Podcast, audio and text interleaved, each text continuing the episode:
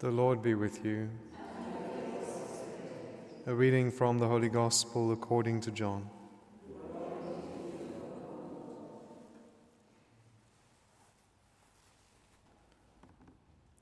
When Jesus had revealed himself to the disciples and they had finished breakfast, he said to Simon Peter, Simon, son of John, do you love me more than these? He said to him, Yes, Lord, you know that I love you. He said to him, Feed my lambs. A second time he said to him, Simon, son of John, do you love me? He said to him, Yes, Lord, you know that I love you. He said to him, Tend my sheep. He said to him the third time, Simon, son of John, do you love me? Peter was grieved because he said to him the third time, Do you love me? And he said to him, Lord, you know everything. You know that I love you. Jesus said to him, Feed my sheep. Truly, truly, I say to you, when you were young, you girded yourself and walked where you would. But when you are old, you will stretch out your hands, and another will gird you and carry you where you do not wish to go. This he said to show by what death he was to glorify God. And after this he said to him, Follow me. The Gospel of the Lord.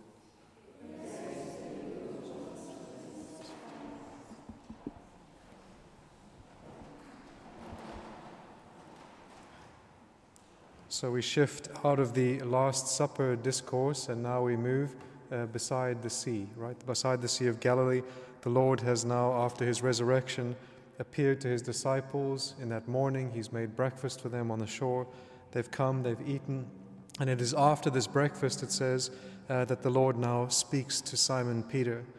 I love sometimes just going to the Greek words and seeing all the different depth of meaning of each of the words because, again, as the church fathers did, you can draw such beautiful insight uh, from all of those levels of meaning. So it says, When Jesus had revealed himself to the disciples, and when they had finished breakfast, that word there, it means when they had finished eating the principal meal.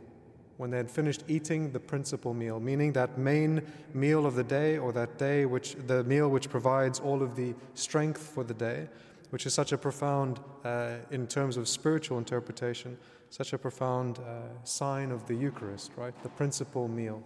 And so that whole scene had been, in a certain sense, a Eucharistic scene, as the Lord feeds his disciples with a meal that he himself has prepared, in the same way that in the Eucharist he feeds us with that meal that he has prepared of himself.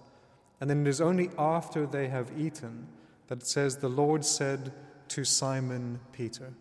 So now he begins this beautiful conversation with Simon Peter. So that after the Lord has revealed his love, now he seeks some of the love that comes out of the heart of Simon Peter. He turns and he begins to ask him about love. And so we come back to this wonderful mystery of the Eucharist, which, as St. Thomas Aquinas says, he says, baptism is primarily the sacrament of faith, but the Eucharist is the sacrament of love. And so, after the Lord has loved his disciples to the end, in terms of giving himself completely to them, even as food, it now says that he turns to Simon Peter we can see throughout this scene, Simon Peter is referred by all different types of names and titles Simon Peter, Simon, son of John, all of these different ways in which he is referred to and by which he is known.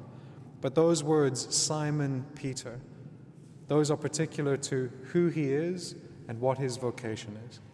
And so, what the Lord is going to do now is through this intimate conversation of love, he's going to direct Simon Peter according to that particular vocation that he is called to. And that's also important for us, and especially as I meet young people that are discerning, which is that they are trying to listen to the Word of God. They're trying to discern, well, what does God will for me to do in my life? But we cannot know that unless we actually converse with God, unless we have these moments of intimate conversation with Him, by which He can speak to our heart and actually draw from our heart the vocation for which He has created us. And so the Lord begins this conversation Simon, son of John, do you love me more than these? And now he will begin to make up for that threefold uh, denial of Christ by a threefold declaration of his love for Jesus. And so, Simon, son of John, do you love me more than these? Do you presume still to love me to an extent that you are not capable, as he did when he presumed uh, to be able to follow the Lord wherever he goes, right before he denied him? So the Lord is bringing him back to ground, back to earth, back to humility. Simon, son of John, do you love me more than these? The word that the Lord uses is agape love, complete self sacrificing love. Simon Peter uses a word which is filial love. It means I have affection for you. Yes, Lord, you know that I love you or have affection for you. The Lord says first, feed my lambs. And that word in the Greek means little lambs, right? Little lambs. Feed my little lambs. The church fathers say this represents all those who are new to the faith, all those who are only beginning in their life with Christ. What you have to do is feed them, nourish them.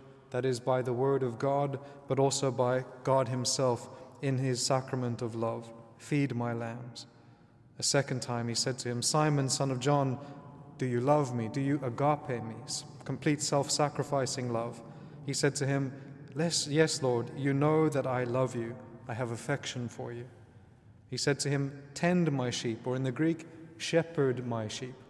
And that word for shepherding, it means multiple things. It means to govern, it means to protect, it means to nourish, it means the full comprehensive work of a shepherd. And so in this statement, you have all of the authority given to Peter. And it says, Now over my sheep, older. It's not the little lambs, it's the sheep. And the church fathers say this represents all of the faithful at every different level of the faith. And he said to him the third time, Simon, son of John, do you love me? Do you agape me? Peter was grieved because he said to him the third time, Do you love me? What's interesting in this statement, because sometimes the way this gets interpreted is some people say that Peter knows that the Lord is asking about agape love, and yet he responds only to the extent that he does love and humility. But with this statement here, it says, Peter was grieved because he said to him the third time, Do you love me? And that word there is that filial love. So it shows that Peter has been hearing something or not understanding the full depth of the love that the Lord is speaking about. And I think that that is just simply always true. There is an element of God that we can only know when we see Him in eternity, when we see Him in eternal life. That when we then do step into eternal life and actually see God, that is also when we see Him as love.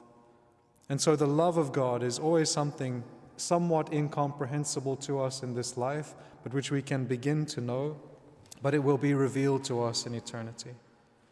And then we will see the full extent of His love, and we will see that He not only loves, but He is love. And He said to him, Lord, you know everything. You know that I love you. I have this filial affection for you. Jesus says to him, then, feed my sheep, which is nourish them. And so, the way in which Christ has fed the disciples, he now calls them, Feed my sheep. Feed them also with Christ.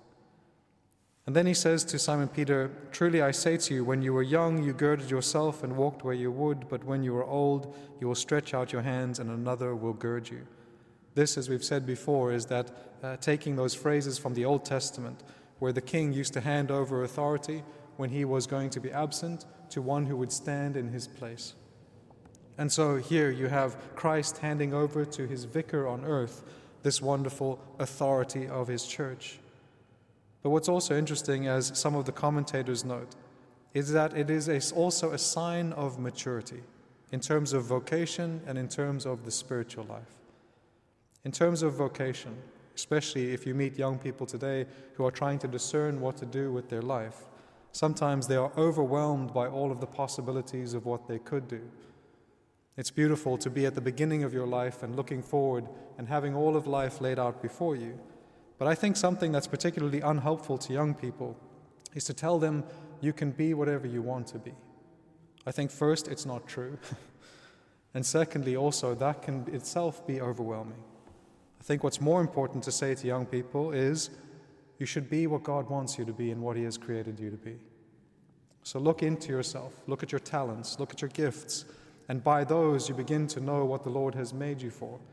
And so then you can begin to actualize your life so that you don't stand overwhelmed by all of the possibilities of what could be, but you begin to make decisions by which all of the other things that were possible now begin to die as you choose something that is actual.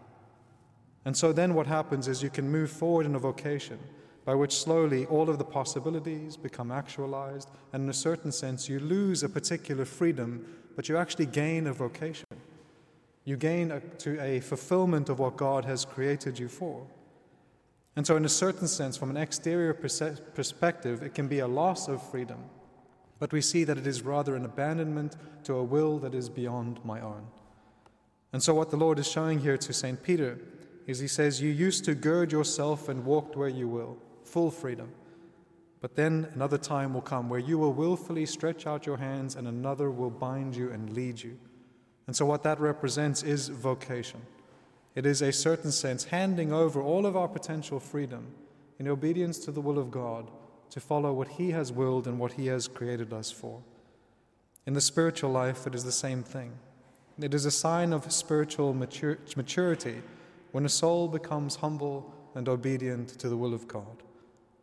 And in that spiritual maturity, then, then the Lord can have greater impact through that soul in the world, in the world, because that soul has now become a docile instrument in his hands to be led where God wills, to do what God wills. And so all of this then comes not because of fear, but because of love. The Lord asks first of a vocation, Do you love me? Do you love me? Because all things should be discerned not by fear, but by love. I bind myself to the will of God because of love and because He has loved me. Amen.